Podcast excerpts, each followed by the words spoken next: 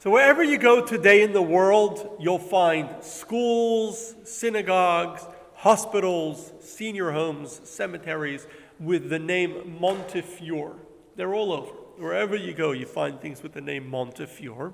It's probably the name that is used by more Jewish organizations in more places around the world or as an individual.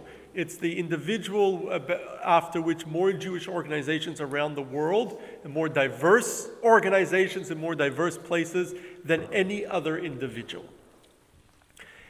And um, it's all named for Sir Moses Montefiore, who was a very wealthy, successful Jew in the 19th century. Um, in, he lived in England.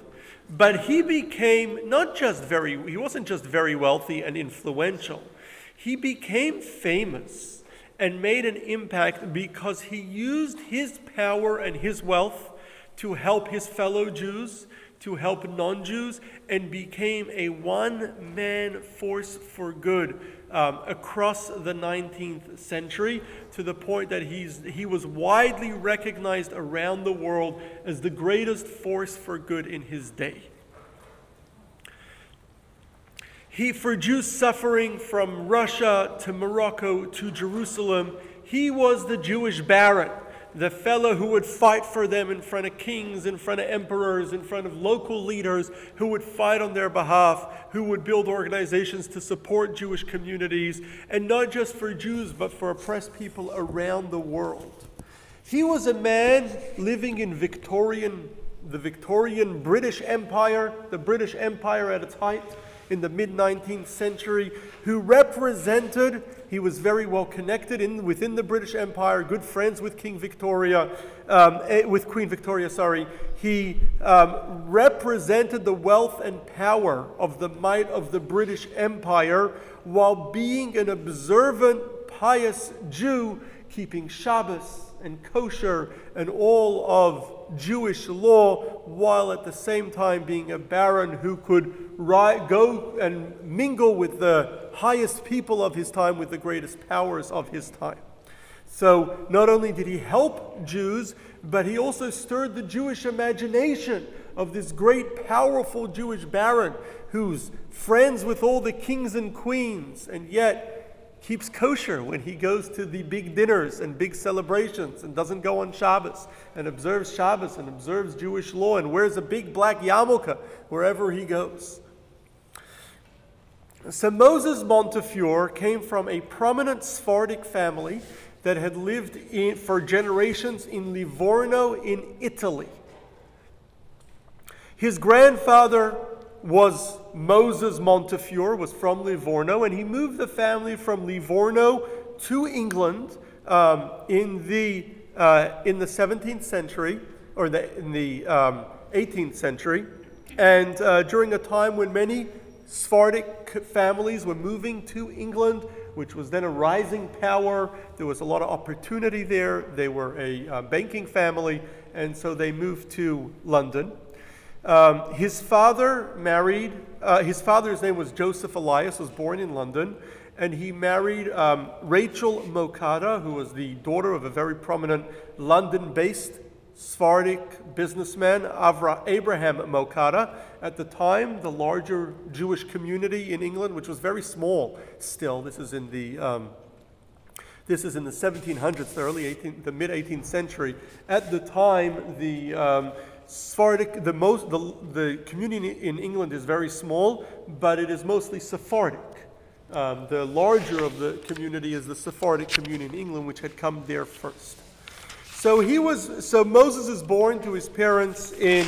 Um, he was actually born uh, while his parents were on a trip to their family um, hometown, Livorno, in Italy. He was actually born in Livorno on October 28, 1784. And he went back, of course, with his parents not long afterwards to London. He was raised in Kennington, which is a suburb of London where a lot of Jews lived at the time. His parents went through some financial issues at a certain point. He was forced to leave school to help them out. But then he became a stockbroker, one of the first Jewish stockbrokers working at the London Stock Exchange.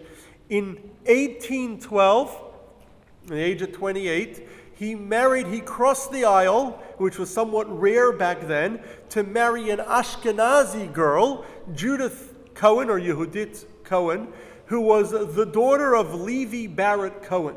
Levi Barent was the wealthiest Jew in England at the time, a great banker and financier. He was a Dutch Ashkenazi Jew.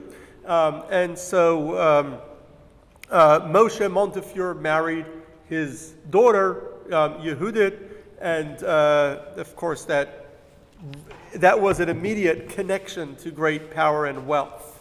His wife's sister, Hannah, Hannah married um, another very prominent Jew, Nathan Rothschild, the father of the London Rothschild house, the son of Mayer Amschel Rothschild, father of the, all the Rothschilds based in Frankfurt. And so he went into business with his brother in law, who started a branch of the Rothschild banking house in London and became very, very successful and he worked as a stockbroker for his brother, trading on behalf of the Rothschild Bank at the stock exchange.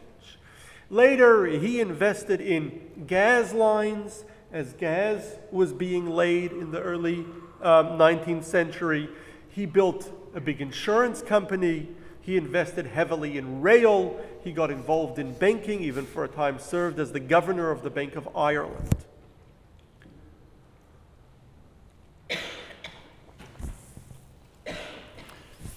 In 1827, he's now already, um, 1827, he's now already in his mid 40s. Um, he and his wife have now been, Yehudit, have been married, Judith have been married now for 15 years, and they had no children. And so they decided to travel to the Holy Land, the land of Israel, to pray at Rachel's tomb. Rachel is our mother, Rachel Imenu, our mother Rachel, who um, was also had no children for many years, and uh, God blessed her with two children, Joseph and Benjamin. So they decided to go to the land of Israel to pray at Rachel's tomb. Something that was very, un, really unheard of back then for people to travel to the land of Israel just for a visit. It was extremely rare. Israel at the time had a small Jewish community. Um, mostly Sephardic, but a sizable Ashkenazi community as well. Um, most pilgrims that had essentially settled in Jerusalem, um, older people, people that lived off um, public funds funded by other communities in the diaspora would help fund the Jews in Israel, but there were only a handful of towns, um, each with maybe a couple thousand families. Um, not a lot of Arabs or Christians living there either. It was fairly, fairly small community at the time, somewhat of a backwards place. Um, so they went to Rachel tomb, Rachel's tomb. Rachel's tomb did not have a building on it at the time, um, and they would later pay to donate, pay to build a building over Rachel's tomb, the building that still stands there today. Um, and they went there to pray for children. They never did have children, but their impact was never was really um, more power was extremely powerful. Regardless, they still made a great impact on this world. And while in Israel, they went through a really a religion, what he describes later in his own diary. Uh, they both, both Moses and his wife Judith both left diaries. Um, and they both describe a religious transformation that they had while in Jerusalem uh, in um, 1827. And at that point, they decided to retire. They had done very well. They were able to afford to retire, though they were in their 40s. Um, they decided to retire and spend the rest of their life dedicated to public good, dedicating their life to charity and to public good. Now, seeing the poverty of the Jewish community in Israel and seeing how the land of Israel lay in ruins, most towns lay in ruins, there were very few villages, almost no agriculture to speak of. Seeing how the land of Israel lay in ruins, they committed to investing in Israel, improving the lot of Jews who already lived in Israel, and encouraging more Jews to move there. So, Moshe and his wife Yehudit, or Moses and Judith, um, then in, spent the rest of their very, very long lives, um, and they lived a very long life, both of them, um, Moses to over 100, and uh, they spent the rest of their lives dedicated towards the public good. This is really when they became famous. So their first impact was really locally in the Jewish community. In 1814, at the young age of 30, as a young man, he became the treasurer of the Sephardic synagogue in London. A couple years later, he became the president of the Sephardic synagogue, and he held that position as president of the Sephardic synagogue for decades. In 1835, still pretty young, um, just 40 at the time, uh, sorry, just, um, uh, just 50 at the time, he became president of the Board of Deputies of British Jews, the central organization for British Jewry, and he held that position for almost 40 years. He was the leader and spokesman of all British Jews and really representing not just Jews in Britain, but Jews around the empire. In 1831, he purchased an estate in Ramsgate. Ramsgate was a um, was a um, beach town, a town on the, on the coast, um, just a couple hours from London, not very far. And uh, by building, uh, by bought, purchasing an estate that made it, him landed, which gave him many more opportunities um, in 19th century Britain. If you owned land, if you owned an estate, um, and over there he. Uh, over there, he built a synagogue on his estate. He, in, uh, he invited Torah scholars to study there in the synagogue, had Jews settle, settle on the estate, and built a Jewish community over there in Ramsgate. In 1837, already now a very prominent Jew and president of the Board of Deputies of British Jews, he was appointed as the Sheriff of London. Sheriff of London was an honorary position that uh, various British nobles would be appointed to um, as the Sheriff of London. It would be kind of a, uh, it was just an honor. It didn't have any real um, meaning to it. It was an honor- honorary position, but it showed the um, prestige that he was held um, in England. Um, that year, 1837, he had already been friends with Victoria, who would become the Queen of England um, and be queen for more than 50 years, more than 60 years. And um, he, um, and that year she knighted, after she ascended the throne, she knighted him, um, becoming the first Jew in uh, Britain to be knighted. A couple years later, in 1846, he was made a baron, and from then on he was called Sir, Sir Moses Montefiore. Together, but he campaigned um, for the Jewish community together with his brother in law, Nathan Rothschild and other acquaintances, other leaders in the Jewish community, they campaigned for full emancipation for Jews of England. Jews of England were banned from public office, from serving in the military, from many other, um, from various jobs. There were various limitations on what Jews could do in England. And so they campaigned for full emancipation, and Parliament finally passed the law in 1846 allowing for, uh, for full emancipation of Jews, with only one exception Jews could not be members of Parliament. You had to be Christian to be a member of Parliament. Um, the next year, in 1847, his nephew, Lionel Rothschild, was elected to Parliament in 1847, but could not take his seat because he was a Jew, and a Jew could not sit in Parliament. Um, it was only 10 years later that they changed the law, allowing Lionel to take his seat in the British Parliament. So, in addition to his impact in Britain and working for British Jews, his real and primary impact was in the land of Israel. Moses Montefiore traveled seven times to the land of Israel. It was almost unheard of then in the 19th century for anyone to travel to the land of Israel. He traveled seven times to the land of Israel. Traveling to Israel was not safe. Firstly, traveling on a boat on the Mediterranean was not safe. There were still pirates then.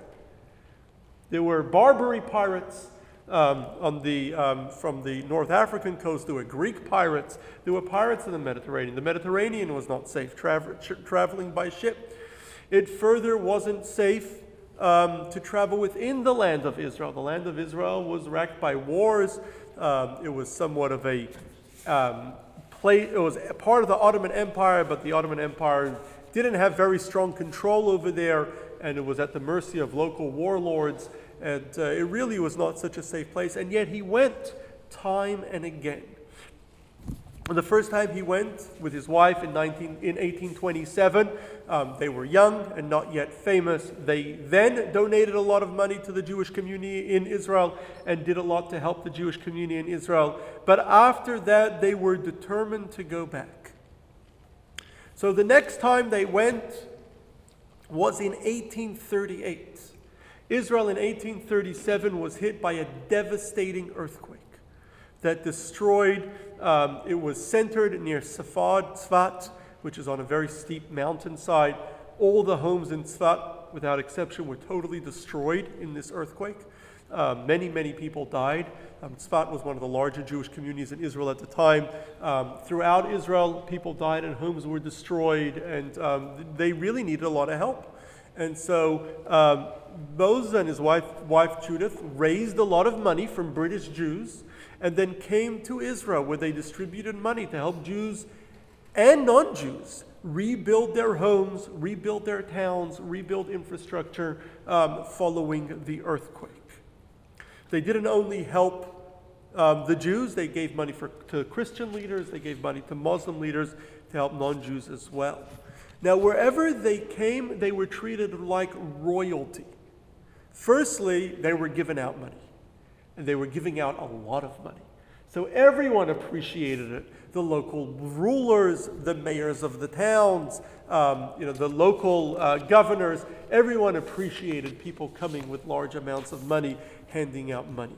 They were also very well respected and connected British Jews. Britain at the time was the great empire. Nobody, you know, nobody did anything to a British noble. Brit, uh, British British leaders or British um, citizens were treated like royalty just because they were British. He didn't want to start up with the British Empire.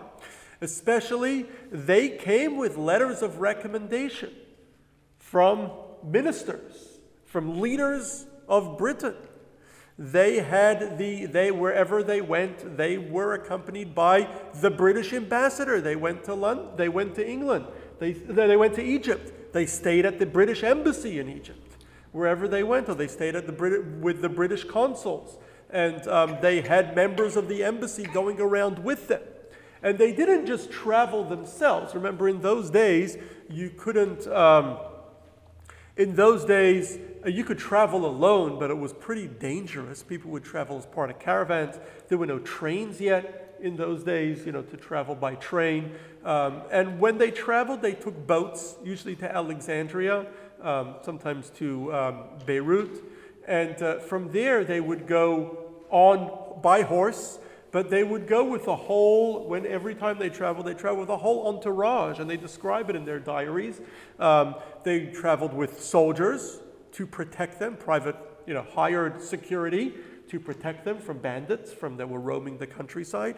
Um, they had servants and aides helping them, and uh, they had a you know, entourage of 50, 100 people, people carrying their tents and chefs to make food for them. And so they traveled as kind of a very large group. So as you can imagine, a prominent group like this traveling, you know, all on horseback, um, you know, with private security, wherever they came in this Israel, which at the time was really backwards, a backwater place, um, they were treated with very, very great respect. And um, wherever they came, they um, interceded on behalf of the Jews. Jews often needed permission to build certain things um, or had unfair taxes and the like. And they would ask the local rulers. And of course, their requests were always immediately granted, sometimes reversed after they left.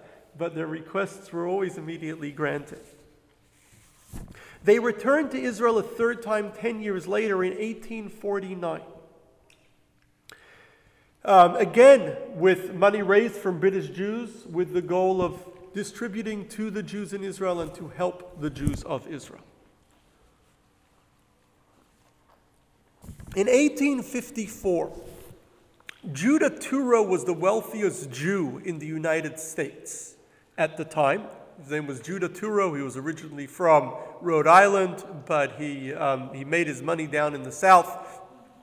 And um, he lived most of his life in New Orleans um, and became very, very successful. And um, he, when he died, he left all of his money to charity.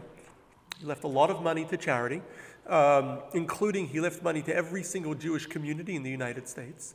But he also left $50,000 this is 1854, so you're talking about worth to, in today's dollars tens of millions of dollars, if not more, um, for the Jews of Israel to build new settlements in the land of Israel. And he designated Moses, Moses Montefiore, who was already by now well known worldwide as the man who supported the land of Israel, who raised money for the land of Israel and helped the Jews in Israel, and so he designated him as the man who would distribute the funds. And so he traveled twice to do that, first right afterwards in 1855, where he bought land to build an agricultural settlement in Jaffa. Um, that settlement was not built um, at the time. It, took, it wasn't until decades later that it was actually built. But his main goal was to expand the city of Jerusalem. Jerusalem was the largest city in Israel. And it was all, it was surrounded by walls that had been built a couple hundred years earlier by the Ottomans. And it was extremely crowded. It was overcrowded. Um, there were, at the time, he did a couple censuses at the time. And um, at that time, I think there were about 50,000 Jews, 50,000 people living in Israel, about half Jews, half non Jews, uh, living in Jerusalem. And it was a very small area, and it was very, very crowded.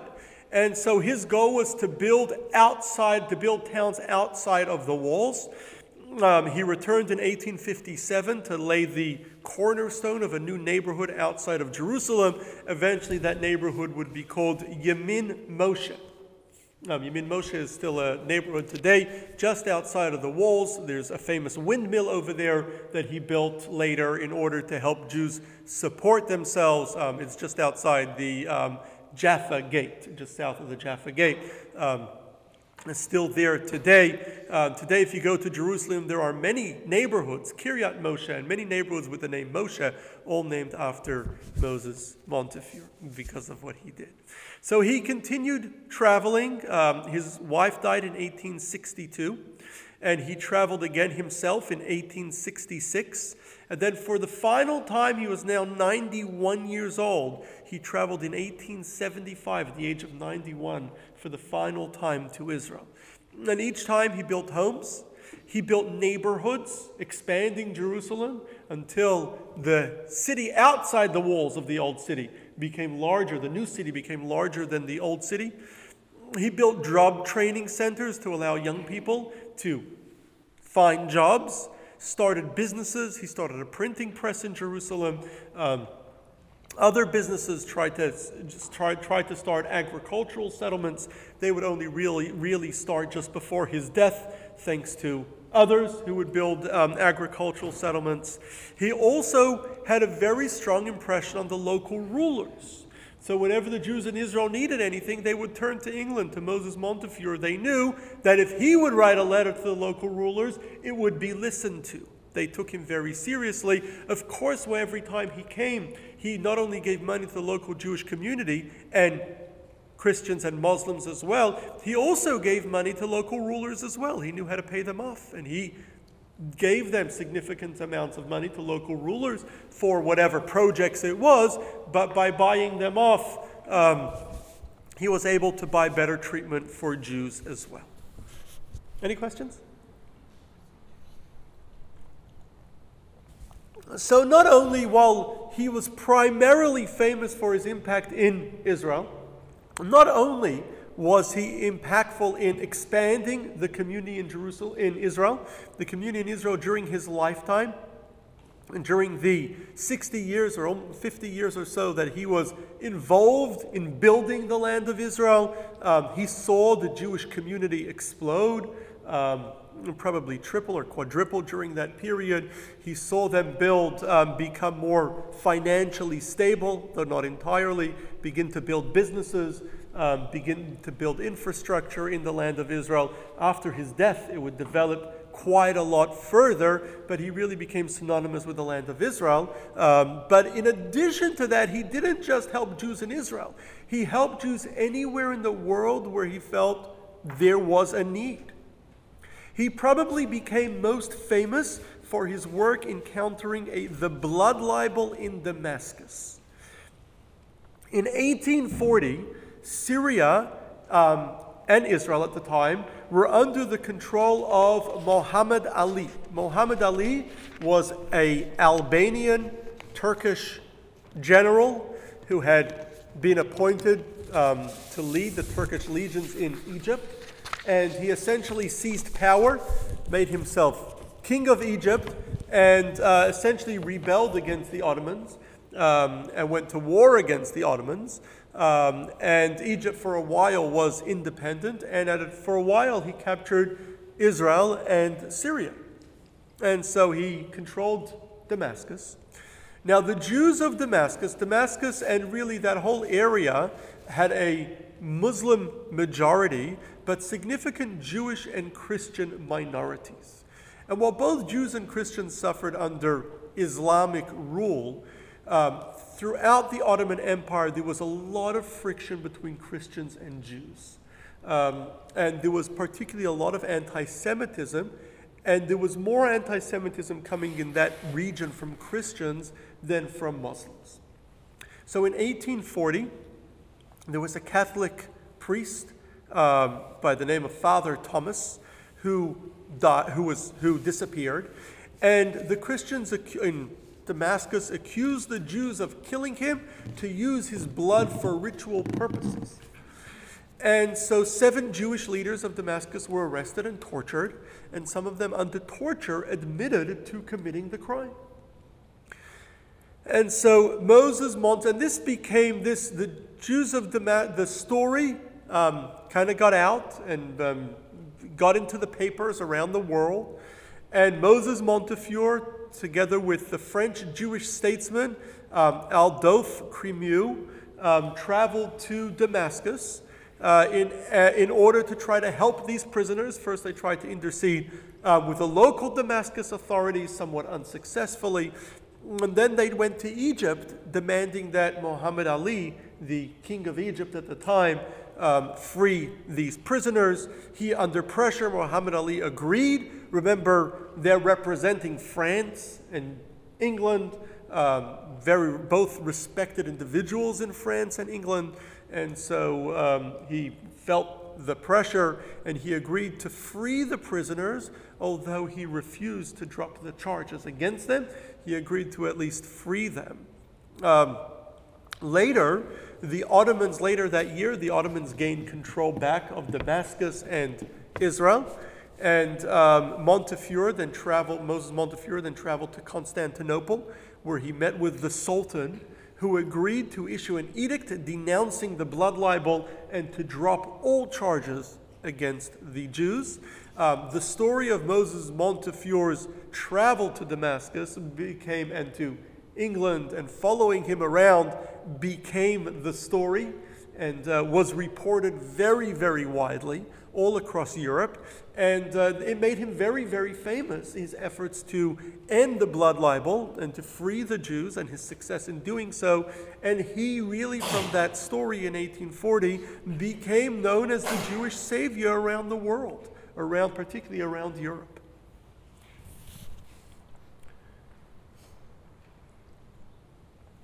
Now, in 1846, the Tsar, who led the Russian Empire, the Russian Empire had at the time the largest Jewish community in the world by far. Some 5 million Jews, or close to it, a couple million Jews lived in, later it would be 5 million. At that time, it was a couple million Jews lived in the Russian Empire in a very small area of the Russian Empire called the Pale of Settlement. They were only allowed to live in a limited area. And the Jews were very, very poor because they were very limited where they could live, what jobs they could do. They couldn't go to universities. They were extremely limited and therefore extremely, extremely poor. Um, and so the Tsar decided that he was going to assimilate all the Jews of Russia and make them all Christian, get them to convert to Christianity, and make them all Russian. And so he decided that since he knew that Moses Montefiore was widely respected by all Jews as the great leader and the great Jewish baron, and he knew that Moses Montefiore was a very worldly man, he was a very modern man, very wealthy man, and successful. He was certain that if he could bring him to Russia, and he wanted to help Jews around the world, he could convince Moses Montefiore that the only way to, for Jews of Russia to be emancipated were, would be for them all to convert to Christianity or at least um, drop um, their Jewish communities and become and assimilate into Russian society. And then, if Moses Montefiore supports it, then all the Jews will follow his lead. Um, anyway, Moses Montefiore came to St. Petersburg um, on um, the Tsar's um, invitation. And um, he traveled around. He said he needs to see the towns and villages. He wants to see the Jewish community and traveled around various towns and villages across the Jewish community um, of Russia. And then he met with the leadership in St. Petersburg and he told them very clearly that the Jews are poor and struggling because of pogroms, government incited and government sponsored pogroms that would attack their businesses and kill Jews. They were poor because of anti Jewish laws of what Jews were allowed to do. They were poor because they couldn't move outside the Pale of Settlement. And if he wanted to free Jews, the solution was not to, if he wanted to solve the Jewish problem, the solution was not to assimilate them, but the solution was to emancipate them, give them freedoms, as had been done in Western Europe by now. Emancipate them. Anyway, the Russian um, government was not very supportive of that idea. Emancipating Jews, having proud Jewish Jews who were proud of their Judaism as free members of the country and the society was something that they never dreamed um, you know, was, could be done and didn't um, and would not you know didn't consider doing at all. A couple years later, 1858, the inquisitor in Bologna, Italy, um, was told by a Christian woman called Anna Morisi on her deathbed that years earlier she had secretly baptized a Jewish child in the home where she worked as a maid. And this child's name was Ed, Ed, uh, Eduardo Mort, uh, Mortara. And so the inquisitor of Bologna had that child kidnapped and brought to the church to be raised as a Christian because he had been baptized, supposedly. And the community in Bologna was very, very upset about it. And word got out pretty quickly. And it became this, it caused an uproar across Europe. The Pope Pius IX um, supported the um, Christians in um, Bologna and even invited the boy to Rome to be raised as um, he would be his sponsor and be raised as his own child. And um, it really caused an uproar across Europe. This one story, it happens every once in a while in history where there are particular incidents that make huge, a one, in, you know, one single minor incident that makes a huge change across Europe. Um, it made a huge impact on Europe. Um, it led to um, many um, it led to many, many changes across Europe um, and an anti, very strong anti-Catholic movement. It was the, um, probably the catalyst that led to the very strong anti-Catholic movement in this country at the same time. It was in all the newspapers, headlines here. Was a very, very big deal here in the United States where there was already friction between Protestants and Catholics as Italians and Irish were coming in very large numbers then in the 1850s. And so um, it was a very it was a small incident, but it made an impact around the world. Um, maybe one day we could do, there's many books are written on it, but we could do a class on it maybe one day. So that year, so um, Moses Montefiore traveled as the savior of Jews, traveled to Rome to plead Mortara's case before the Pope. The Pope did grant him an audience. He really didn't have a choice because he was, you couldn't say no to Moses Montefiore, but he was not successful. He did not succeed in getting the boy freed. And indeed, the boy was raised as Christian and did later become a priest and live the rest of his life as Christian. In 1864, he heard that Moroccan Jews were facing a lot of persecution. He traveled to Morocco, supporting the Jews over there. In 1867, pogroms broke out across Romania and um, he traveled to Romania at the time to uh, support the Jews over there, to plead with the Romanian government to help the Jews. In 1872, he went back to Russia again to meet the Tsar to insist on better treatments of Jews in the Russian Empire. So wherever he came, Jews saw him as a hero, as a savior, a man who could walk into any palace of any king or queen, any emperor. Um, and would be invited in, treated as royalty. He was a representative of the British Empire with connections in the highest places in Great Britain, um, a man who could raise huge sums of money to support Jewish communities.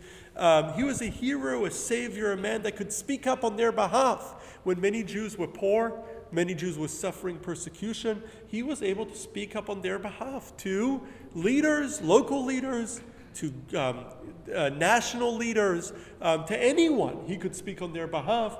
He could pay people off. He could give money to support Jewish communities, and he did all over Europe and all real and Israel um, and North Africa and in many places. He gave money to support Jewish communities. They saw him as a hero and savior.